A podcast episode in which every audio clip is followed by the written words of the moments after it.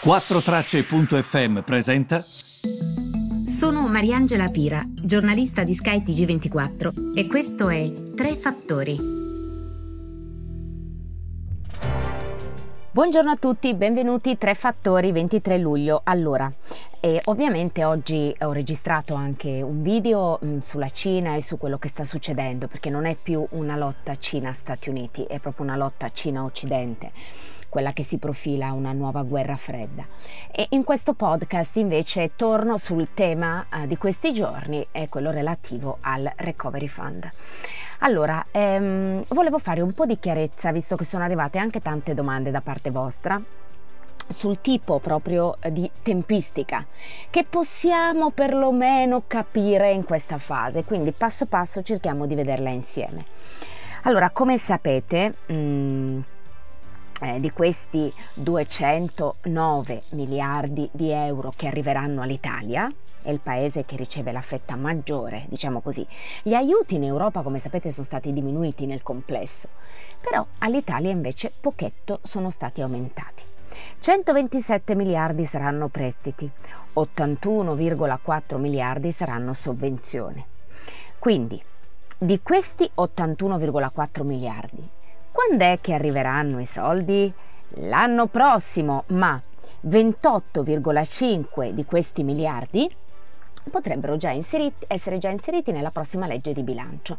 Questo pot- potrebbe voler dire appunto utilizzati già l'anno prossimo, capito come la legge si approva eh, entro la fine dell'anno, come sapete 28,5 miliardi potrebbero già essere inseriti in questa legge di bilancio per essere utilizzati l'anno prossimo. È una bella fetta, eh? Significa che 28,5 miliardi che di solito usi in deficit quindi con soldi che prendi a prestito, tu li inserisci già all'interno di quel pacchetto di sovvenzioni che dovrebbe aggirarsi intorno ai 36 miliardi, praticamente la somma del MES. Allora, primo, prima deviazione del discorso. Ma voi vi immaginate se, se, state sentendo questo podcast significa che siete persone ehm, che guardano ai numeri, no? Che guardano ai dati e probabilmente siete anche un po' come me eh, preoccupati per il paese e non è che guardate solo alla politica e al partitismo. Giusto? Io lo spero perlomeno, no? E se non lo siete, io spero che lo diventiate, perché secondo me noi dovremmo anche abituarci a cambiare idea, abituarci a capire che anche noi possiamo sbagliare, guardare ai numeri, guardare ai dati e pensare al benessere del paese. Punto. Voi vi immaginate se oltre a questi 28,5 miliardi che puoi già inserire in legge di bilancio, che è la legge che ci permette di capire che cosa dobbiamo spendere e comprare l'anno prossimo, Immaginatevi se noi avessimo anche i 36 miliardi del MES, scusate mi viene da ridere perché la condizionalità è che li devi spendere in sanità.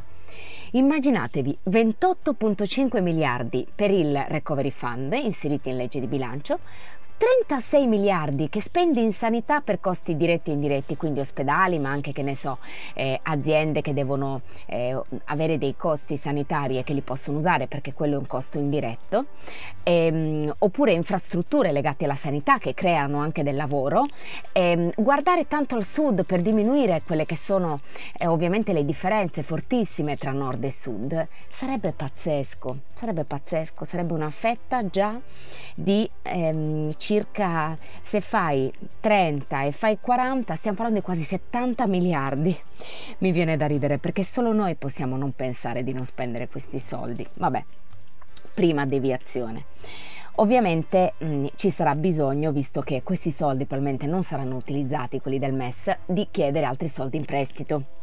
Quindi, eh, se non arriveranno i prestiti decisi dal Recovery Fund, bisognerà, perché per quelli dovrai creare un piano, ma di questo parleremo tra poco.